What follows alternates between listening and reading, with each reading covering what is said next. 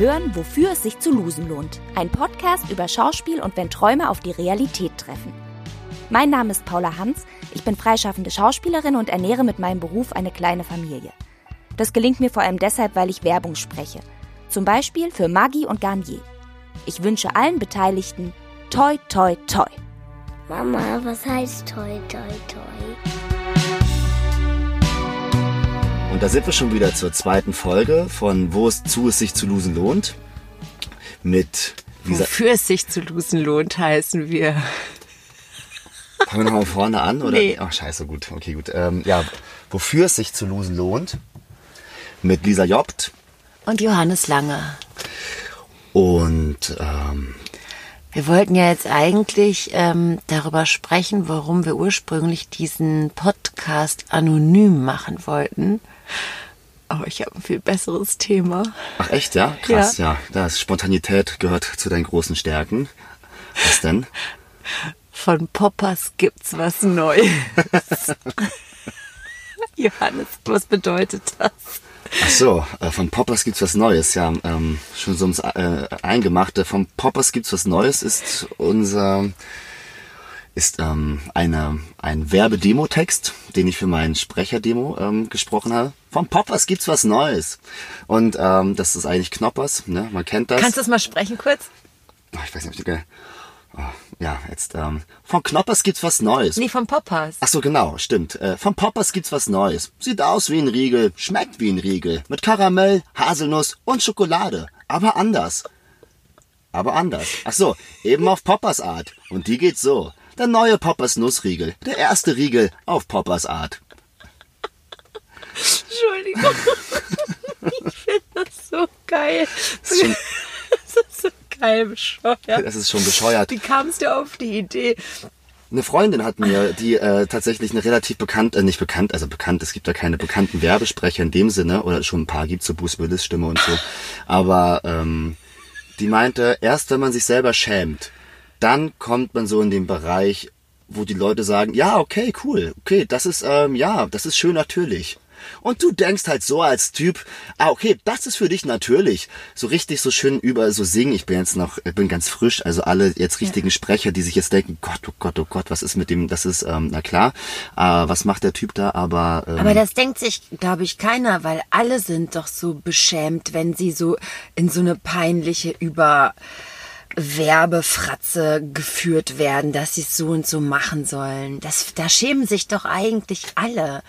Wenn man das mit so einer Betonung macht und nach unten geht und nach oben geht. Und, äh, äh, äh, das ist doch immer total peinlich. Und man hat gelernt, Goethe zu sprechen und Kleist zu sprechen. Und dann ist dein Leben plötzlich in Berlinchen im Synchronstudio ähm, zu sprechen, K-Glas repariert, K-Glas tauscht aus.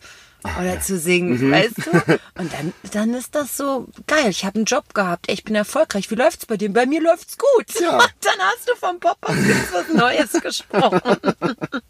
Ja, es wäre toll, weil es ist super bezahlt. Also wenn man da so einen Fisch sich an die Angel zieht, gerade in der Werbung, dann ist man da ähm, ist man schnell bei einigen Monatsgehältern äh, vom Staats äh, vom Hat das Stadttheater. denn schon geklappt mit Poppers? Mit Poppers noch nicht. Bei Poppers hat noch keiner angebissen. Ähm, ich fange jetzt so ein bisschen mit Synchron, versuche ich da das so. Ne? Es ist schön doof, es nicht zu machen. Als ausgebildeter Schauspieler hat man viele, bringt man eigentlich schon relativ gute Fähigkeiten mit, da irgendwie nicht total zu ver versagen. Das heißt doch nicht, dass man äh, ein guter Synchronsprecher ist. Das ist schon nochmal echt eine ganz andere äh, Show. Du hast das ja schon öfter gemacht als ich. Aber das versuche ich gerade ähm, in Berlin äh, aufzubauen, weil wenn es klappt, ist es schon besser als Kellnern gehen erstmal, weil es hat auch mit dem Job zu tun. Da so schön irgendwie bisschen spielen, schnell funktionieren, die ähm, so sprechen, ist ja auch so eines der Grundhandwerke, ne? Ja, ist aber äh, ganz schön eine miese Tour, ganz schön viel Klinken putzen und ähm, sich immer neu verkaufen.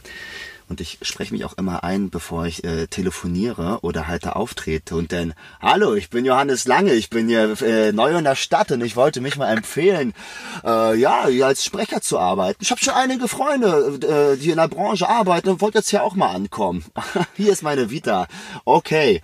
Äh, ja, wenn was kommt, dann melden Sie sich bitte bei mir und so. Also, das Also schickst du die Vita dann per E-Mail? Nee, nach, also wenn ich oder? auch so persönlich dahin gehe, achte ich kurz darauf, dass ich einen guten Sitz habe Ja. und so ein bisschen ähm, präsent dann meine Stimme bringe und dann, das klappt auch. Oh ja, du hast eine gute, weil die sitzt natürlich da, das geht um deine Stimme und es, natürlich hören die zuerst drauf irgendwie, wie klingt der Typ, ne? So, Mhm. Ja, es, man trägt halt als Schauspieler sein Produkt immer mit sich, ne? Und deswegen muss man es immer so peinlich auch zeigen.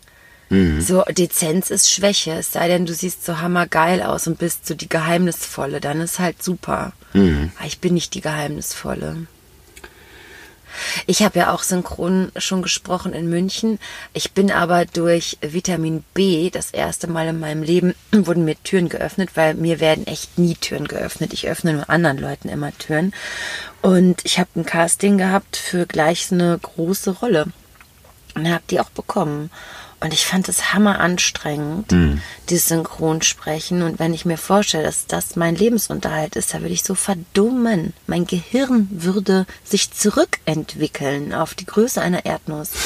Und danach wollte ich nur nach Hause und Tetris spielen wahrscheinlich. Also es ist keine, ähm, Weil es so anstrengend war oder weil das einfach von der, ähm, es ist anstrengend und es erfordert eine Art von Konzentration, die dich müde macht, aber nicht äh, ähm, fordert in einem intellektuellen Sinne, sondern du musst auf die Lippen der Figur gucken, auf den Körper, auf den Atem, ähm, musst die deutsche Übersetzung, die mitunter nicht gut ist, ähm, drauf sprechen, du siehst das Original, das Englische, dann denkst du, boah, toller Schauspieler, tolle Schauspielerin, da, die atmen miteinander, die Szene, die sind in Kontakt miteinander.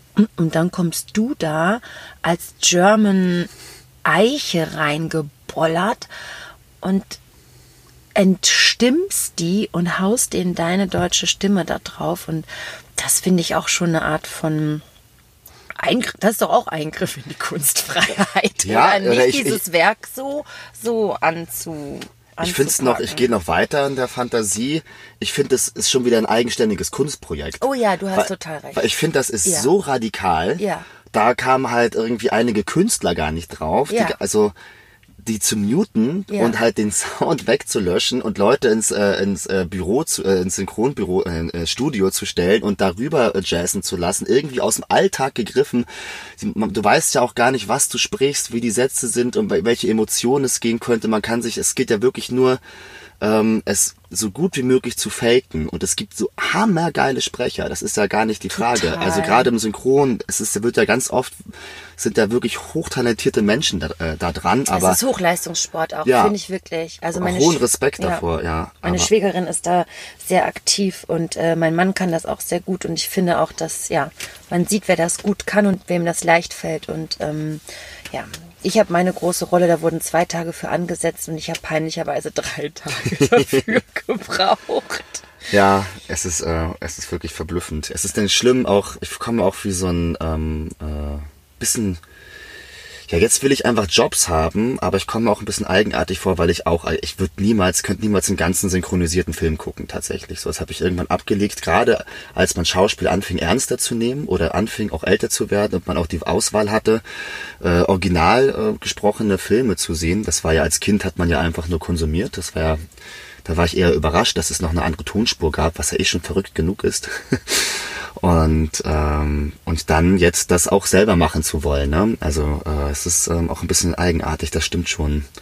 Vielleicht auch keine so gute Idee, wenn man es selber nicht so, gar nicht so mag und auch irgendwie doof findet. Ich finde, es klingt auch ganz oft nicht gut. Man und so. selber hat so einen anderen Geschmack, was Film angeht, dann oder eine andere Einstellung dazu zu einem Werk oder einem Originalwerk, dann bist du quasi ein Kollege, siehst deine Kollegen beim beim beim Spielen, deine amerikanischen, französischen, keine Mhm. Ahnung was, man ist ja eigentlich Kollege und dann ist das dein Job etwas zu machen, was gegen dein eigenes Kunstempfinden quasi geht. Ja, es ist schon, Schon ähm, verrückt, Ist schon oder? verrückt, ja. Ich meine, es ist eine tolle Einkommensquelle, wenn es funktioniert. Ähm, Aber ja, Ich glaube, das ist dann eher die heraus, äh, da ist der, der Schauspieler auch dann, ähm, wenn man sich einmal die, die nicht die Prüfung, ähm, die Herausforderung, sich der Her- Herausforderung angenommen hat. Ich will jetzt da gelten, ich will da geliebt werden. Das geht ja, als Schauspieler willst du ja immer geliebt werden und anerkannt werden und gesehen und ja, das hast du super gemacht, deswegen bekommst du ein neues Projekt und so. Ich glaube, das ist auch viel Motor. total. Äh, Das ist eine Währung, die immer zählt. die immer zählt, ja auch nicht nur, also äh, bei jedem Menschen eigentlich. Und dann ist halt in diese Branche reinzukommen, davon leben zu können, viele Aufträge zu haben, das merke ich auch, das will ich jetzt auch, obwohl ich synchron, ich weiß auch gar nicht, wie sehr mir das Spaß macht, weil ich bin, ich habe auch so ein Issue mit Sprechen mal gehabt und so, können wir auch nachher drüber gleich reden und so, das Sprechen überhaupt, ist das, ist, die, die, ist jetzt die Sprachfolge, ne? Genau, wir reden übers Sprechen. Und ähm, wir reden übers Sprechen. Aber wir machen es nur pantomimisch. Ja, genau. und äh, weiß es, man muss sich so, so vorstellen, man geht da ans Dialogbuch und liest den Satz zum ersten Mal, der da steht, du weißt aber nicht, was für ein Satz da ist und dann geht's schon los und so. Ich finde das, Das ist irre schnell auch, ne? ich finde das total, also stimmt das so, weil es machen halt, so, es gibt genug, die das sehr gut können. Und jetzt stehe ich schon wieder vor so einer Sache, oh, ich merke halt, ich bin nicht God-given. Ja. Und jetzt muss ich schon wieder, habe ich das Gefühl, äh, so investieren, dass man da ähm, gut drin wird, dass mein man sich Talent nicht mehr ist es schämt. auch nicht. Es ist auf jeden Fall nicht mein Talent, weil es auch eine sehr ja, technische, akrobatische Angelegenheit ist. Mhm. Aber mh, ich weiß auch gar nicht, inwiefern ich mich da weiter reinhängen soll. Meine Neujahrsvorsätze hatten wir eigentlich, meine Freundin und ich, besprochen, dass ich nicht mehr synchron sprechen soll, weil ich halte diese kleinen Aufträge nicht aus. Dann gibt es so Ensemble-Termine, wo du mit mehreren Leuten, die ähm, angeblich auch alle ausgebildete SchauspielerInnen sind, ähm, da bist. Und dann gibt's immer eine Person, die auf jeden Fall ähm, die beste ist und äh, schon mal so umblättert und weiß, wie die Codes der Branche heißen. Ähm, dann musst du so Take-Nummern lesen und dann hörst du nur Zahlen und ähm, dann reden die so, äh, das ist IT, oder? Ja, das ist IT. Und ich so, äh, was ist ein IT? Dann ist das der Original aber es ist ja ein I, ich weiß es auch nicht. Also Original äh, International halt. Track? Ich weiß es auch nicht. Also wirklich, oh, schei- wir sind wirklich, äh, ja, wir sind, ähm, International Track. keine Ahnung, wir müssen doch aufpassen, dass wir die Branche Das nicht so. ist International Track. Vielleicht macht das auch mehr Spaß, wenn man mehr drinsteckt. Wir sind ja drinsteckt. Wir sind jetzt ja auch so, wir, wir kritisieren ja aus der ähm, Laienperspektive. aus der Laienperspektive, das ähm, nur zum Verständnis. Ja, genau, genau.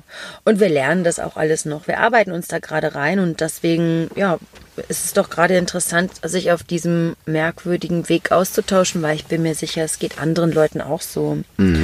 Ja, und diese Ensemble-Termine, das macht mir einfach ähm, immer nur so ein bisschen Spaß und dafür bist du dann zwei Stunden da, dass du nicht so viel Spaß hattest und ich verkrampf halt krass.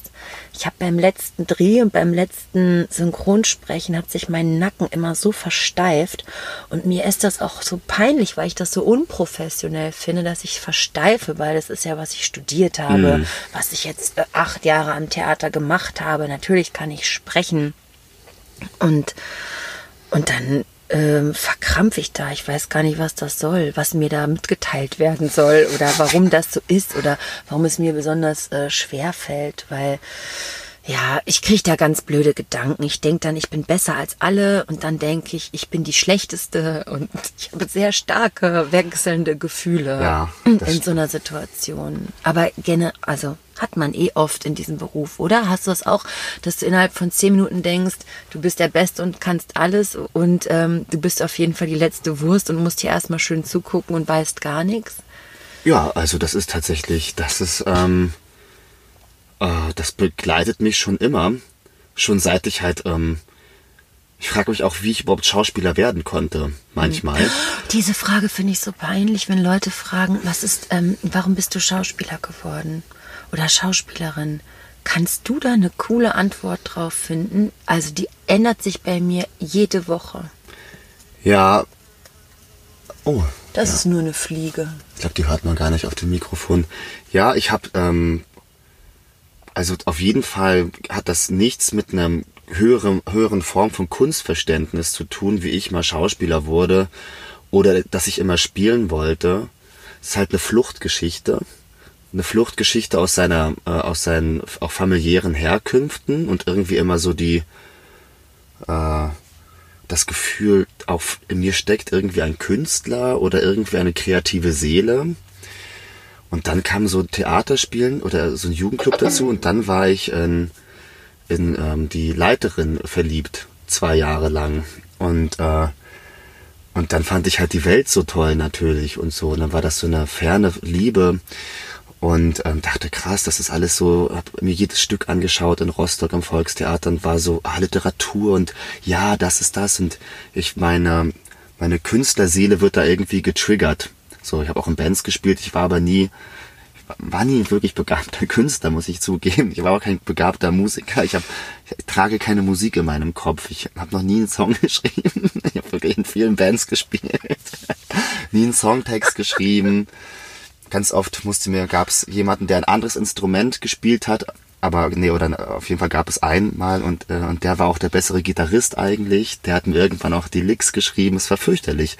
Also auch vom Selbstwertgefühl ganz ähm, beschädigend. Und Theater war ähm, so, so rauer, roher, irgendwie so un, ungenauer, weil das, weil man sich irgendwie so dahinschmeißen konnte und irgendwie, ähm, ja, ich war aber ganz unbegabt, ganz fürchterlich unbegabt. Ich habe Gefühle, die ich am, wenn ich spiele, die ich am Theater, zum Theater Jugendclub Zeiten noch hatte, wie, Gott, was tue ich hier? Wo stehe ich gerade? Was passiert eigentlich gerade? Die habe ich immer noch, manchmal. Habe ich nicht wegstudiert bekommen und auch nicht weggespielt bekommen. Gerade so die ersten Proben und so.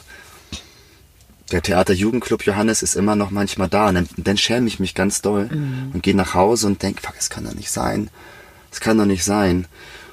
Ich will endlich was machen, was mir leicht fällt und mhm. einfach gut sein. Und dann spielt man am Abend noch oder den Abend davor und auf einmal wird man gefeiert oder hat eine geile Vorstellung, dann ist wieder, ich bin der Geilste, ich kann an jedes Haus und so. Es ist, äh, bei mir geht das auch, also sind die Ausschläge auch gigantisch tatsächlich. Die Ausschläge auf die Antwort, warum bist du Schauspieler geworden oder? Ach so. Äh, ist das immer die gleiche Antwort? Ich, mir ist das immer peinlich, wenn Leute mich das fragen. Äh, ich hab, ach so, und das weiß ich. Ja, jetzt ist, ist man es fast so geworden, um es sich irgendwie zu beweisen, dass man es auch schafft. Irgendwie ist das auch äh, ein großer Grund tatsächlich, kann ich sagen, weil ich Geschichten erzählen möchte. Weil das finde ich so peinlich. Die Charaktere mich so interessieren. Oder ich kann das nicht verstehen, wenn jemand sagt, ich bin Schauspielerin geworden, weil ich so gern Geschichten erzählen will. Das ist mir peinlich, auch wenn die das sagen, weil ich das so nicht nachvollziehen kann. Ich finde, dass das einen viel egoistischeren Grund, also in mir ist es viel egoistischer und egozentrischer und, mhm. und äh, rampensäuischer und nicht, dass ich mich einer Geschichte verpflichtet äh, fühle. Ich, mich interessiert das Performative da viel mehr, also das, wie man gestaltet, viel mhm. mehr als ähm, weil man eine Geschichte erzählen will. Aber das ist die saubere Antwort und mit Sicherheit habe ich die auch schon mal irgendjemandem aufgelogen. Ja, aufgelogen ist ganz gut. Ich werde das, ich weiß gar nicht, ob ich die, ich wurde das schon lange nicht mehr gefragt, warum ich Schauspieler geworden bin. Bin doch um jeden Tag froh, wo ich das nicht gefragt werde. Mm, ich hoffe auch, dass ich das nicht bereue, dass ich das jetzt so gesagt habe, weil vielleicht komme ich irgendwann, wenn ich 50 bin, dahin, stimmt, weil ich Geschichten erzählen will. Das ist, was mir gefehlt hat, weil ich habe auch viel Theater gespielt, wo einfach nicht linear Geschichten erzählt wurden. Als ich das mal gemacht habe, bin ich gleich nominiert worden zur ja, Schauspielerin. Ja, hm. das, äh, da haben wir sehr, ja. ja, ich ja. mag das auch tatsächlich sehr. Gerade so psychorealistisch spielen und da irgendwie in Figuren so die Zeit haben abzusteigen und nicht durch so durch äh, performatives Virtuosentum mhm. ähm, Konzepte ähm, zu, zu beleben, was irgendwie auch ganz toll sein kann, aber halt dann auch hochtechnisch ist oder sehr technisch wird. Es ist ja immer viel Technik dabei. Aber äh, der Geschichten erzählen ist doch was anderes. Ich bin Schauspielerin geworden, weil ich gerne Geschichten erzählen will, mhm. als ich will einen Bogen spielen, oder? Schauspieler haben doch immer Sehnsucht danach, Bogen einer Figur zu spielen. Das heißt, ich bin voll mhm. down, ich bin voll mhm. high, mhm. ich habe eine Entscheidung, die ich treffen muss. Ähm, dieses Problem möchte ich lösen. Da hast du recht. Das ist eigentlich der, der Bogen, genau. Dieses Geschichten erzählen, ich glaube, viele wissen auch nicht genau, was sie damit sagen. Was sie damit sagen, ne? Ja, ja. weil, äh, ja, weil das ist, was wir, glaube ich, schon auch eingeführt haben oder so ein bisschen zeigen konnten, ist ja, dass Schauspieler sein ja auch man muss es sich ja selber als erstes beweisen, warum man das tut und so und da irgendwie diesen inneren Glauben aufrechtzuerhalten, dass man oder dass wir oder dass ich, äh, ähm, dass man gut ist, wirklich gut ist, dass man das verdient hat, dass man jetzt diese Durststrecken aushält, weil man wird noch erkannt werden und so. Da muss man sehr, sehr eitel und äh, naiv und egozentrisch sein. Da kann man nicht, ich bin zu großen Berufen und möchte Geschichten erzählen, ich möchte den Leuten berichten und von, von dem Leben erzählen. Nee, du willst einen Job, Baby. Und wenn du den Job hast, dann fühlst du dich bestätigt und, äh, und dann im besten Fall ist das auch noch, noch eine nette Geschichte, die du auch dann im besten Fall noch erzählen möchtest. Einen Freund habe ich, ähm, der bestimmt gerne Geschichten erzählen will. Der ist auch Autor und ähm, der beauftragt sich auch selber. Und das machen ja die meisten SchauspielerInnen, die jetzt vom Stadttheater kommen oder beim Film und Fernsehen sind, machen das ja nicht. Da beauftragt sich ja selten einer selber und sagt, ich liebe Geschichten erzählen, deswegen schreibe ich jetzt ein Theaterstück und ich produziere das selber und spiele das jetzt. Sondern vieles ist ja auch mit darauf warten, erkannt zu werden, gesehen mhm. zu werden, entdeckt zu werden und ähm, im Prinzip wie so ein Frosch, den du so aus dem Teich hebst mhm. und den du, ohne dass er laufen muss, ins höhere Gewässer trägst, ja, oder nee, wie ein Lachs, der nicht zurückschwimmen muss. Ah, Lachs war, ich dachte ja. jetzt auch den Frosch nicht ins Salzwasser mhm. hoffentlich packen und so. Nee. Ja. Schön. Hier ist größere Gewässer für dich, ja. mein Freund. Dass sich jemand einfach die Karriereleiter so ein bisschen ja, ja, Spaß und jemanden ein bisschen weiter hochsetzt. Also ich gehöre zu den Leuten, die alles, was sie aufgebaut haben, ähm, alles selber eine Sache, da bin ich mal entdeckt worden als Sprecherin für den WDR. Aber das war auch ein bisschen launisches Verhältnis, weil es ist nicht so, als würden dann immer Aufträge reinkommen. Monate passiert viel und dann passiert Monate gar nichts. Und du denkst ja immer nach jedem Auftrag, hoffentlich war es gut und nicht der letzte. Ne, du hast ja immer, geht's ja nicht, jetzt geht's los, oh, jetzt geht's schon wieder bergab. Mhm. Also wenn ich am nächsten Tag einen Anruf kommt, denkst du schon wieder, es geht bergab und so. Ja, weil auch man muss auch dazu sagen, dass Viten lügen tatsächlich, weil zum Glück, ich bin da ganz froh drum, ich konnte jetzt eine Sache schreiben, ich habe für den NDR gedreht und so, aha, und der Regisseur ist ein Junger, den kennt man und so und hat die, die Rolle hatte sogar einen Namen, aber da steht jetzt nicht zum Glück, dass es halt ein Drehtag nur war mhm. und im Prinzip auch nur ein Satz. Wie war der Satz? Oh Mann. Ich habe mich sogar verkleinert. Den Drehtag, den ich davor hatte, hatte ich drei Sätze.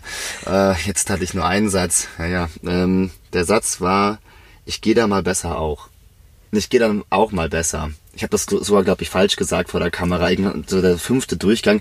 Sag mal, ich gehe da mal besser auch. Das ist, ist doch die falsche Satzstellung. Ne? Ich habe schon gar nicht mehr gewusst. Ich habe den auch nicht gut performt, muss ich zugeben. Ähm, es war aber ein lustiger Drehtag, aber das war, äh, aber es, jetzt steht da so ein NDR Projekt mit drin. Und man mhm. steht da mit drin. Und das mhm. ist jetzt so, ach, zum Glück ein Eintrag. Oh, 2019 noch ein Eintrag gehabt. Ah, und jetzt ja. kommt noch, ah, jetzt kommen noch so immer so kleine Einträge und dann sind es vielleicht vier bis fünf in einem Jahr und dann sagt man, hey, bei dem läuft's.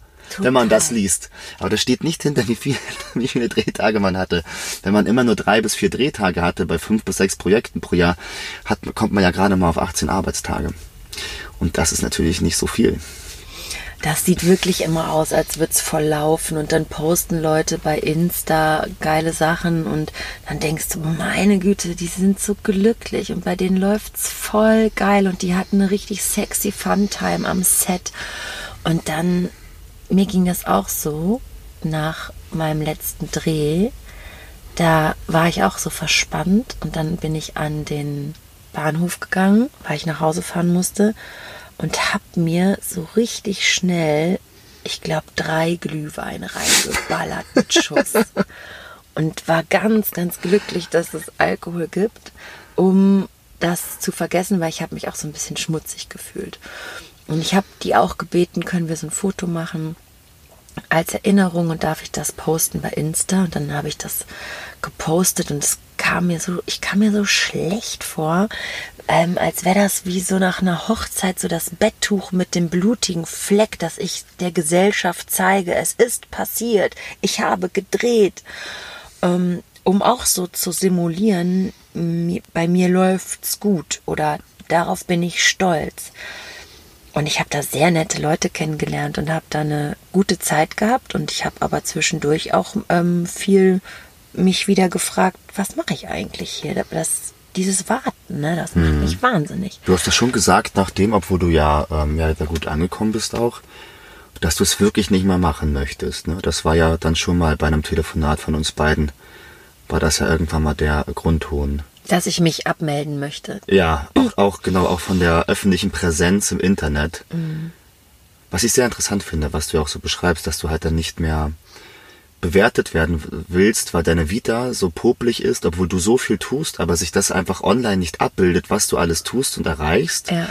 mit deinen anderen Tätigkeiten, dass die Vita irgendwie so etwas ist, was nicht mehr zu dir passt, deine Schauspieler-Vita, was ich ein sehr, sehr plastisches Gefühl äh, finde. Also ich finde das total ähm, natürlich hochsensorisch, wie du bist.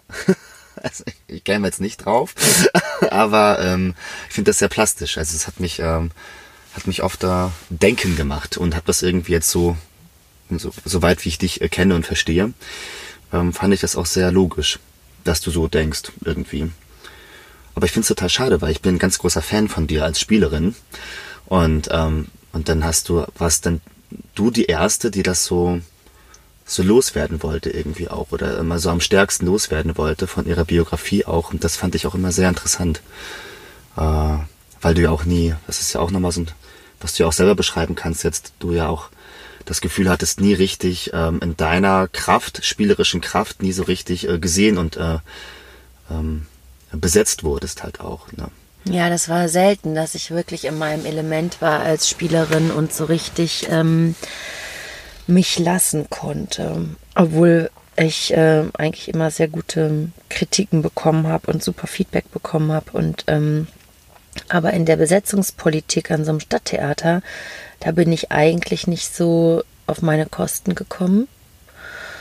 Ähm, und ich bin auch eine Betriebsnudel, das heißt, ich bin dann auch erstmal total umgänglich und super freundlich und habe da Freude dran, das Projekt zu machen. Ich bin sehr kollegial. Aber wenn ich so ganz ehrlich meine innere Künstlersau befrage, was ich wirklich toll fand, dann bleiben da am Ende zehn Sachen stehen. Und Ach ich, doch, zehn. ich würde sagen zehn oder acht. Ich kann es ja irgendwann mal durchzählen. Und das finde ich eigentlich nicht so viel dafür, dass man so viel Zeit damit verbringt. Und wie viel Spaß mir Drehen macht, das kann ich jetzt in diesem Podcast noch nicht sagen. Erstens, ähm, weil das die Möglichkeit, dass man zu negativ über Dinge redet und dann Leute sagen, ach so, die will ja nicht, die, die besetzen wir nicht, die ist noch zu groß. Deswegen kann, kann ich, möchte ich darüber ähm, nicht sprechen. Noch nicht. Ja, weil es macht ja auch erst Spaß, wenn äh, man die Möglichkeit bekommt, da tatsächlich auch zu arbeiten. Ne? Also ich finde, es ist natürlich im Drehen ist dann die Vorbereitung so noch so entscheidend. Das ist ja auch schon dann die Arbeit, aber wenn man so einen Tag ans Set kommt, das ist schon auch nochmal eine besondere Herausforderung oder auch nur zwei, drei Tage, weil gerade wir als total totale Ensemble-Spieler und das irgendwie richtig geil finden, mit den Leuten auch Zeit zu verbringen, in der Kantine irgendwie zu seinem Bier zu trinken, sich lustige Geschichten zu erzählen. Wir waren ja in der, in der Zeit in Oldenburg nur laut und heftig und immer nur witzig und ba ba ba ba und immer eigentlich nur so ja, äh, leicht ein Sitzen haben und sich krasse Witze erzählen und halt irgendwie rumlachen und alle damit irgendwie so einbeziehen und so ein Gruppengefühl zu erzeugen.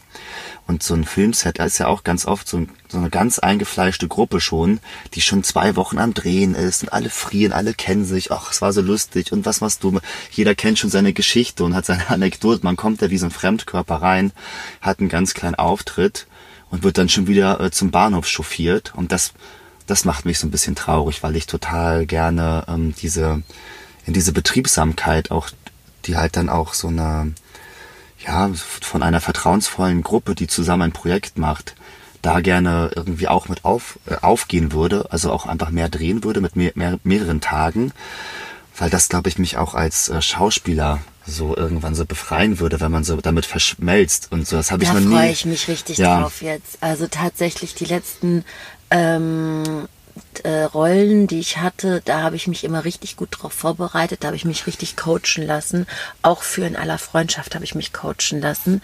Ähm, mit einer ganz tollen Schauspielerin, die mich da vorbereitet hat. Und das werde ich jetzt wieder machen. Und da habe ich richtig Lust drauf, diese, diesen diese viele Dreherfahrung zu bekommen, um da ja ein bisschen souverän und cool Mhm. und lässig zu werden, weil wenn man wenn man lässig ist, dann kann man auch seine geile Maus rausholen, ne? Dann kann, Eben, genau. bist, bist ein anderer Zocker. Ich habe wirklich neulich habe ich einen einzigen Drehtag gehabt. Ich habe mich so krass gelangweilt und ja, und ich fand so, oh, dann sind die so nett und dann strengt mich das auch so an, dass ich so nett zu allen sein muss und dann gibt's auch so ein bisschen dieses wie in der Gastro, dieses Hey Süße, Hey Liebe, dass man mit allen gleich so ganz lieb ist, kann ich auch nicht ab. Ah, wie in der Gastro. Ja, wie in der ja, ja. Gastro. Das ist ja auch so ein One-Night-Stand in der Gastro viel, ne? Und, Mhm. und dieses ähm, das sind auch so richtige One-Night-Stands eigentlich. Und mal ist es gut und mal ist es nicht gut. Aber gut ist, wenn du gut bezahlt wirst. das Geld motiviert oft. Muss, Johannes, muss ich dir ganz ehrlich sagen, es, irgendwie schäme ich mich dafür, dass ich sowas sage, aber ähm, ich denke da oft dran. Ich muss es echt sagen, ich denke total oft ans Geld und ähm, Oh Gott, wer, wer von uns nicht? Ich denke, also ich denke auch sehr viel ans Geld, weil tatsächlich jetzt in der sozialen Behauptung, in der man so steckt, jetzt als selbstständig und die Freundin geht jeden Tag zur Arbeit, der Vater ruft an, wie, wie läuft's gerade? Man hat halt so einen Tag irgendwie vor seinen E-Mails verbracht und hat ein bisschen Synchrontour gemacht und da so Klinken geputzt und so, aber irgendwie hat sich der Tag noch nicht so richtig angereichert. Und um einen herum arbeiten die Leute und verdienen halt Geld und ich krieg jetzt so unruhig, fuck, ich bin 30, ich muss, mein Körper muss benutzt werden, ich muss, ich muss, ich muss in Benutzung gehen, ich muss was machen, ich muss, ich muss mithelfen, ich will mit, ich will mit anpacken. Und das finde ich schon, äh, und da denke ich, und das spiegelt sich ja ganz oft, ähm, wie viel Geld verdient man tatsächlich. Ich habe jetzt, also sollte man jetzt vielleicht bei so einer Vorabendserie eine durchgehende Rolle bekommen, arbeitet man vielleicht auch nicht den ganzen, das ganze Jahr, aber man verdient so viel Geld, dass man irgendwie dazugehört. Ich bin auch wer- wertschöpfend. Ich, äh, es ist ganz, ganz komischer proletarischer Gedanke, der mich dann auch verfolgt, aufgrund meiner Herkunft irgendwie. Oder Herkunft oder meiner, ja, dann doch recht ähm, proletarischen Vergangenheit oder Kindheit kann man nicht sagen, aber jetzt nicht, ähm, ja, kein Kultur oder kein klassisches Akademiker-Kulturhaus, Haus, aus dem ich komme, dass auch so Phasen normal sind. Irgendwie, dass man irgendwie, ich bin es, bin es gewohnt, dass jeder arbeiten geht die ganze Zeit. Und ich halte das gerade nicht aus, so wenig zu arbeiten. Ich denke schon, ich denke ich lieber fast Kellnern, damit ich irgendwie ins Schwitzen komme und arbeite. Das ist ganz, ähm, das ähm, treibt mich richtig um. Aber bei dir ist es weniger Geld, sondern das Gebrauchtwerden, das Arbeiten, auch ein Zahnrad sein, auch ein Ja, aber es wäre, das Geld wäre ähm, ein, ähm, ein Ausgleich. Guck mal, ich, also das wäre jetzt, genau, das stimmt. Guck mal, ich habe eine Existenzberechtigung, denn auch ich habe mich äh, verdient gemacht. Genau, und ich kann von meinem Geld äh, gut leben. Mhm. Und äh, dafür muss ich jetzt vielleicht auch nicht jeden Tag acht Stunden irg äh, in irgendeinen Betrieb gehen. Ähm, und äh, ja, und das, aber das, ja, und das wür würde mich schon noch mal ein bisschen mehr beruhigen, meine ich. Hm. Ich, Ich rechne auch oft in, wenn ich mich dann so langweile beim Warten oder Stehen, dann rechne ich, was ich halt netto rauskrieg oder so. Und kann mich dann motivieren oder beim Synchron kriegst du pro Take, also pro, pro kleine Aufnahme, die ein Satz ist, 3,50. Ich weiß nicht, wie die Berliner Sätze sind. ich denke, dass das, ja, ich denke, aber das wäre komisch, wenn das Beim letzten Mal habe ich gar nicht mitgezählt, fällt mir ein. Aber die Schauspieler fotografieren immer diese Take-Liste, wie oft sie dran sind, damit es richtig abgerechnet wird, weil die den Firmen nicht vertrauen. Ja, das ist das, ähm, das ist der Gossip schlechthin. Man trifft sich zum Ensembletermin und dann wird halt irgendwie darüber gesprochen, wer wieder irgendwen falsch abge äh, abgerechnet Ist das hat. bei euch auch so in Berlin? Ja, ja, ja. Ah ja, Ich okay. jetzt, hatte jetzt so zwei Ensembletermine, Ja. aber das war immer der, ähm, das war immer der Talk, auf jeden Fall. Mhm. Ja. Ja, mit diesem gebraucht werden, das finde ich irgendwie, das, das treibt mich schon. Am Theater wirst du von morgens bis abends gebraucht. Willst du einmal ähm, was anderes machen, ist das ein Problem. Dann ist da eine Probe, da musst du hin. Du bist unentbehrlich, wir brauchen dich. Dann bist du ausgepresst, hast keinen Bock mehr, ziehst nach Berlin, wie das die meisten machen. Und vermisst es. Ich vermisse es. und wirst überhaupt nicht mehr gebraucht, Ja. sondern musst dir alles selbst organisieren und bist überrascht, wie viel Arbeit es ist, sich erstmal auf die freischaffenden Füße zu stellen. Fotos machen, Demoband schneiden, sich bei diesen Online-Portalen anmelden, deine ganze beknackte Vita in diese Portale erstmal eingeben. Ähm, dann hast du diese Synchrontour gemacht mit deinen Fotos und bist von Studio zu Studio gefahren, hast dich vorgestellt, du musst, ähm, dann fängst du natürlich an, auch ein bisschen dein Social Life in Berlin zu gestalten, aber bei SchauspielerInnen hat es oft eh auch mit Theaterleuten oft zu tun. Und du bist eigentlich voll viel am Business machen. Zum Beispiel Bewerbungen schreiben, auch an Theater, weil die wenigsten arbeiten ja in Berlin, die in Berlin leben. Total. Das ist voll der Job. Ja, es ist auch echt ein anstrengender Job. Und also, ja, man hält sich da halt an so kleinen Sachen fest und wie wir es auch. Wir sind ja noch bei Poppers ist was Neues, die Folge, ne? Genau. Stimmt, um jetzt auch da die, ähm, den Bogen zu schlagen. Und dann ist man auf einmal auch froh, wenn man angefragt wird, dass man möglicherweise bei einer Werbung was sprechen kann. Und, ähm, und nimmt das so als Erfolg wahr. Weil, ja, man möchte irgendwie wieder ähm, so ge gebraucht werden. Das ist etwas, was mich tats tatsächlich sehr ähm, bestimmt und auch gerade die Betriebsamkeit des Theaters mich auch total vermissen lässt.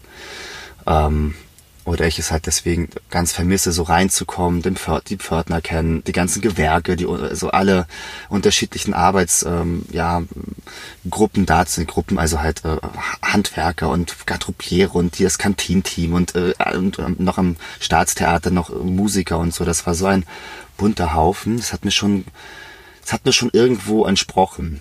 Und auch, was ich auch schön finde, die Nichterreichbarkeit. Ich bin arbeiten. Oder ich rufe später an, ich habe Probe und so. Das vermisse ich ein bisschen. Man kann mich immer anrufen. Und ich bin, ich habe ganz oft keinen Grund, nicht ans Telefon zu gehen. Dafür ich, gehst du aber selten ran immer noch. Du bist Naja. schwer erreichbar. Nee, ich bin nicht schwer erreichbar. Ich rufe immer sehr schnell zurück. Ich habe nachgezählt. Äh, du gehst öfter nicht dran als ich. Hast du wirklich Ich habe drauf geachtet, weil hier wird sich massiv, ähm, hat sich ein, ähm, ja, es hat sich einfach eingeschlichen und das ist auch ein schönes Gerücht, da haut ihr auch gerne drauf. Ich bin schwer zu erreichen. Ich habe da mal drauf geachtet. Ich finde, das bin ich schwerer als andere zu erreichen, aber ich bin einfach Aber du, der schwer. du wärst gerne noch schwerer zu erreichen. Ja. Ja. Aber äh, lass es aber auch nicht mehr zu. Und äh, man muss sagen, wenn man mich anruft, mein Anrufbeantworter geht schnell dran. Nach dreimal klingeln schon, das ist auch ein Problem. Mhm. Kannst du auch bestimmt umstellen. Das habe ich ganz oft vor und tu's einfach nicht. Weißt du, wer hier in Bayern, in der, wir sind ja hier auf dem Dorf, wo wir aufnehmen, weißt du, wer hier am besten Empfang hat? Aldi Talk. Aldi Talk, ja. Mein Mann ist bei Aldi Talk und hat am besten Empfang hier. Die müssen mal si- sich die Nische suchen. Ja, nicht schlecht. Aldi Talk. Diese Synchrontour von dir habe ich sehr bewundert. Das machen alle, tatsächlich. Es erwarten auch alle. Es ist gar nicht so, Mensch, du bist aber ehrgeizig. Es ist halt wirklich so, hast du schon die große Runde gemacht? Warst du schon bei allen? Und wie war es bei denen? Wenn du mit den Leuten auch sprichst, das ist nicht so, Was ist die große Runde? Du gehst überschlagen würde ich sagen, 60 bis 75 AufnahmeleiterInnen gibt es in Berlin.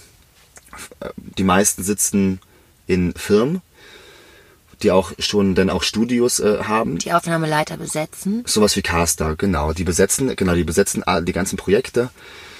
Und äh, zu denen geht man hin, stellt sich vor, gibt eine Vita ab, die eine, eine gute Formatierung haben muss, dass die gefaltet werden kann und die schnell an die wichtigen ähm, Sachen rankommen. Wie An meinst die- du gefaltet? also das ist halt so, dass man so falten kann, dass, oder dass man es nicht umdrehen muss, dass man halt Foto und am besten auf einer Seite Foto und die ganzen wichtigen Daten mit Telefonnummer und so und Sp- Sprechalter, was nicht halt alles ist. Man ist ja Nobody, wenn man anfängt. Und dann geht es halt einfach darum, dass sie dich schnell sehen, schnell wiedererkennen und irgendwann dich auf äh, im Kopf haben und, und dich halt besetzen, weil das, die Konkurrenz ist halt riesig.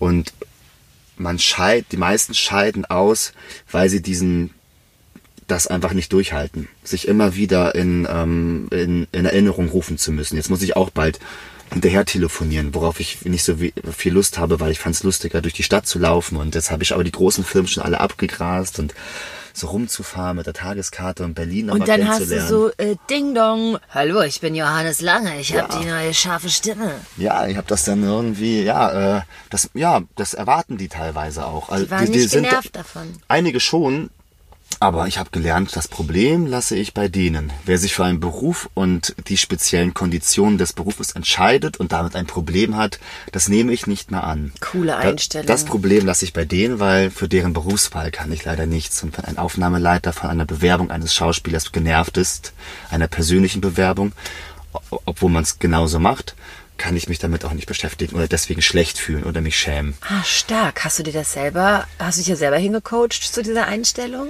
Nee, von einem Coach. Das ist eine richtig geile Coach-Einstellung, ja. Ja, geil.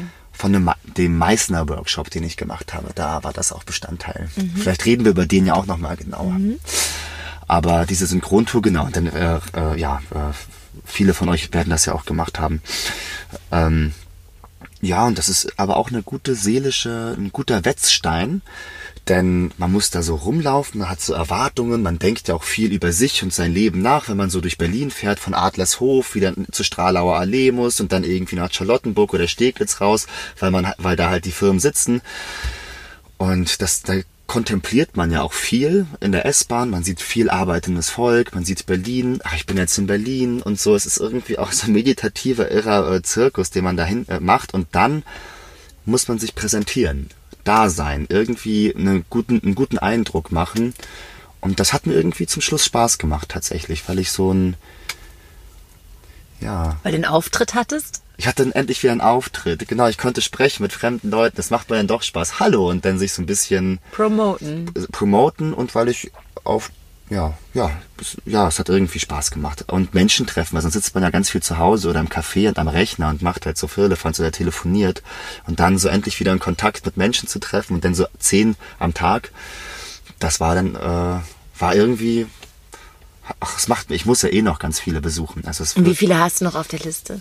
Viele, glaube ich. Ich habe jetzt einfach die ganzen, wo viele sitzen, die Bienennester habe ich jetzt abgearbeitet, muss aber auch noch mal zu einigen wieder hin, weil viele krank waren, nicht da waren und so. Was aber dann wird sch schamvoll, weil Hallo, ich war doch schon vor zwei Monaten hier. Ähm, ich wollte nur sagen, also bei denen, die ich, bei denen ich schon war, die nochmal zu besuchen, weil ich hoffe, dass andere dann da sind, die nicht Ja. da waren und so. Ja. Und dann wird so, ja, ich habe viel, ich habe viel Zeit am Tag. Ich kann es mir erlauben, immer durch Berlin zu fahren und Leute zu besuchen Ja. und äh, um Jobs zu bitten und zu hoffen. Ja, okay.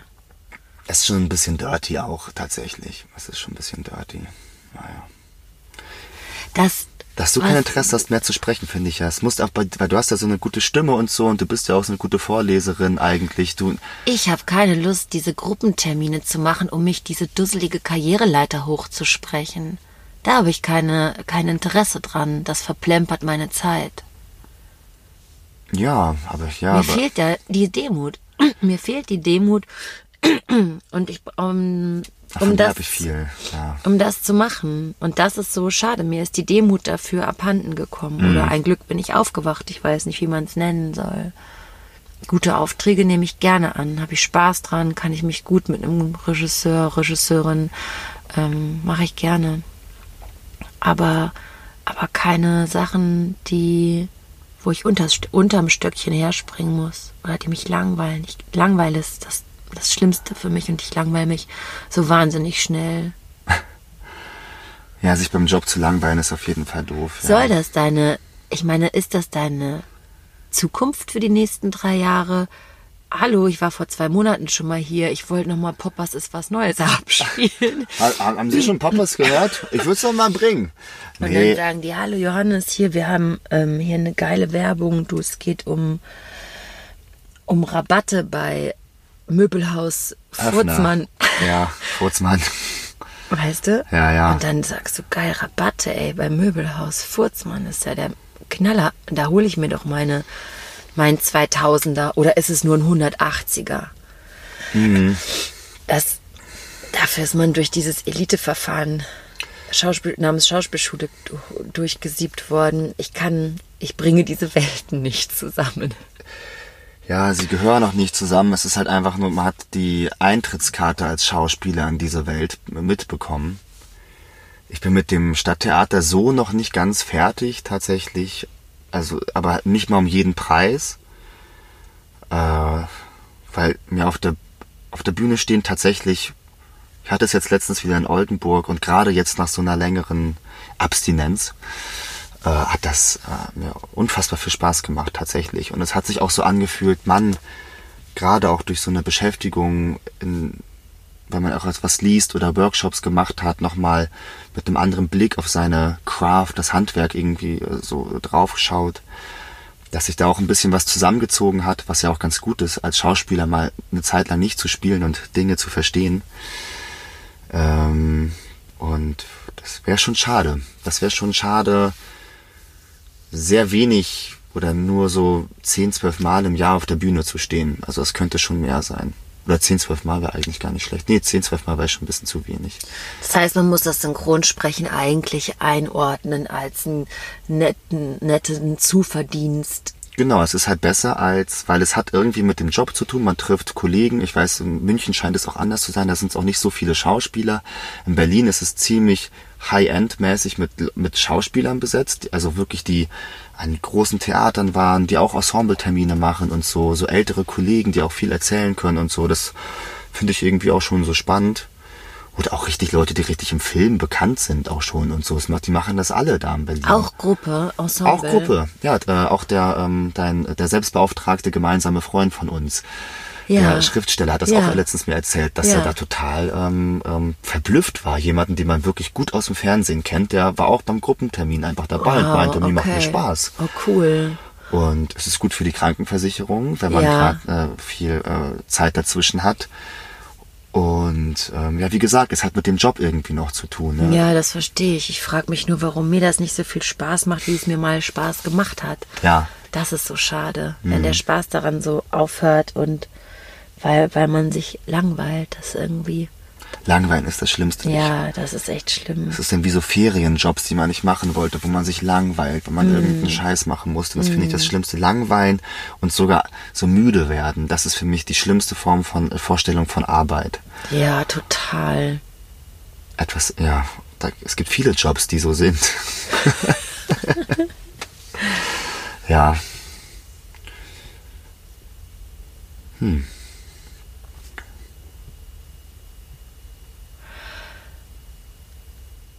glaube, das war unsere zweite Folge. Ah, das ist die zweite Folge schon, ja. Vom Poppers gibt's was Neues. Schmeckt wie ein Riegel, ist ein Riegel. Oh, ist auch ein Riegel.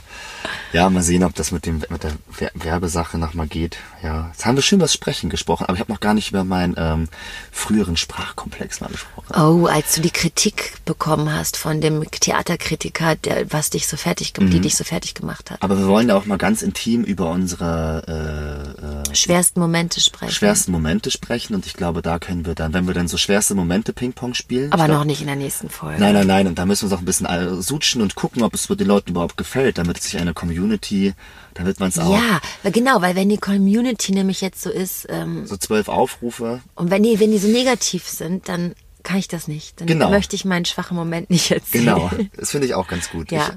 Ich, ich bin da ein bisschen exhibitionistischer, ich weiß auch nicht. Ich bin, Ja. Ah, bin- cool, vielleicht sollte ich auch mehr so sein wie du. vielleicht bin ich auch so Bottom Ground gerade. Vielleicht stehe ich auch, habe ich auch gerade eine Existenzkrise, die ich gar nicht so zugebe, entwickle dadurch aber so einen abgeklärten Ehrgeiz, Ah ja. der mich, der mich, also das weiß auch nicht, oder ja, vielleicht kann man das so beschreiben. So wie J.R.K. Row-. Rowling ja Harry Potter geschrieben hat, soll, sollte diese Legende stimmen, als diese so wirklich alleinerziehende Mutter, frisch verlassen, Schulden, fliegt aus der Wohnung raus und in einem Café anfing, diese ähm, Geschichte zu schreiben, sollte Auf die- eine Serviette. War das nicht so auf eine Serviette? Ach, selbst so weit ging's? Ja gut, vielleicht ist die auch ein bisschen fingiert. Aber so dieses Gefühl, erst wenn du richtig unten bist, dann fängst, kannst du auch wieder aufstehen. Ich bin gar nicht unten, das meine ich gar nicht. Aber irgendwas entspannt mich oder ich habe so ein, so ein bisschen ähm, Charme verloren. Nothing left to lose? Ja, nothing left to lose. Vielleicht Du sowas. hast nichts mehr zu verlieren. Ja. Wofür es sich zu losen Wofür es lohnt. sich zu losen lohnt. Ich bin auch bereit zu losen. Ich habe mich gar nicht, zum, obwohl ich, ich, eigentlich bin ich so eingekerkert von der Vorstellung, Schauspieler sein zu müssen oder sein zu wollen wie noch nie, weil man es sich jetzt jeden Tag irgendwie behaupten muss. Aber ich habe mich noch nie so befreit davon gefühlt, was andere vielleicht von mir denken könnten oder was irgendwie oder auch was Peinliches zu machen. Ach, oder, das finde ich toll, Johannes. Das ist doch toll, wenn man so einen Zustand hat. Da wollen viele hin. ja. Ich habe mir das auch für 2020 vorgenommen, mehr dazu zu stehen, wer ich wirklich bin. Und das hat auch damit zu tun, dass wir diesen Podcast nicht anonym machen, sondern Ihnen unsere Gesichter zeigen. Ich hatte Angst, man redet schlecht über mich. Durch den Podcast. Ja, weil Ja. ich die vom Ensemble-Netzwerk bin. Ja, das, ähm, ja, mal sehen, vielleicht passiert das ja auch noch. Du redest, denkst, hast es ja gerade so ausgedrückt, als wäre es nicht passiert. so, ähm, Ja, du hast es ist alles noch in der Mache. Ja, nee, aber es ist Zeit, man steht jetzt auch da nur noch in so einem Unterhemd und kriegt den kalten Regen entgegengepeitscht und dann sagt man, okay, dann gib's mir jetzt. Ja, tatsächlich, vor dieser Social Media Resonanz, das ist mir immer noch ein bisschen gruselig, aber ich, aber äh, es ist Zeit, die Fassade fallen zu lassen. Ja. Es ist Zeit, den Spiegel vom Gesicht zu nehmen. Ein Spiegel, ja. Oder vors Gesicht zu stellen. Richtig. Oder vom, vom, vom Gesicht zu nehmen, vors Gesicht zu stellen. Nun gut. Diese kleine Rätselaufgabe überlassen wir gerne euch. Den, den, den Spiegel vom Gesicht reißen und die Maske aufsetzen. Ja. genau. Das war die zweite Folge von Wofür es sich zu losen lohnt. Mein Name ist Lisa Jobt. Und ich bin Johannes Lange. Vielen Dank, dass ihr uns zugehört habt. Allen Brüdern und Schwestern draußen wünschen wir ein herzliches Toi, toi, toi. Wofür es sich zu losen lohnt. Wofür es sich zu losen lohnt. Ja, Johannes, wofür hat es sich denn jetzt gelohnt zu losen? Für mich hat es sich in dieser äh, Folge gelohnt zu losen, für mich selber rauszubekommen, dass ich dem äh, Theater, von dem ich eine Pause machen musste, doch noch emotionaler und tiefer ähm, ähm, mit dem verwoben bin, als ich dachte. Und darum bin ich ähm, gerade irgendwie sehr dankbar. Es ist eine sehr schöne Erfahrung gerade. Für mich hat es sich gelohnt zu losen, vor allem heute, weil es mir Spaß gemacht hat, über das Losen und das Scheitern zu erzählen und der Branche, die tendenziell eher ihre Schokoladenseite von sich präsentiert, ähm, das, äh, die, die, die, die Kehrseite zu zeigen, das hat bei mir zu einer Erlösung geführt, dass ich das nicht mehr mit mir rumtrage. Ach, da würde ich mich auch noch mal einkaufen wollen dann. Ja. Wofür es sich zu losen lohnt, wie heißt der Podcast? Wofür es sich zu losen lohnt, so heißt der Podcast. Wofür es sich zu losen lohnt.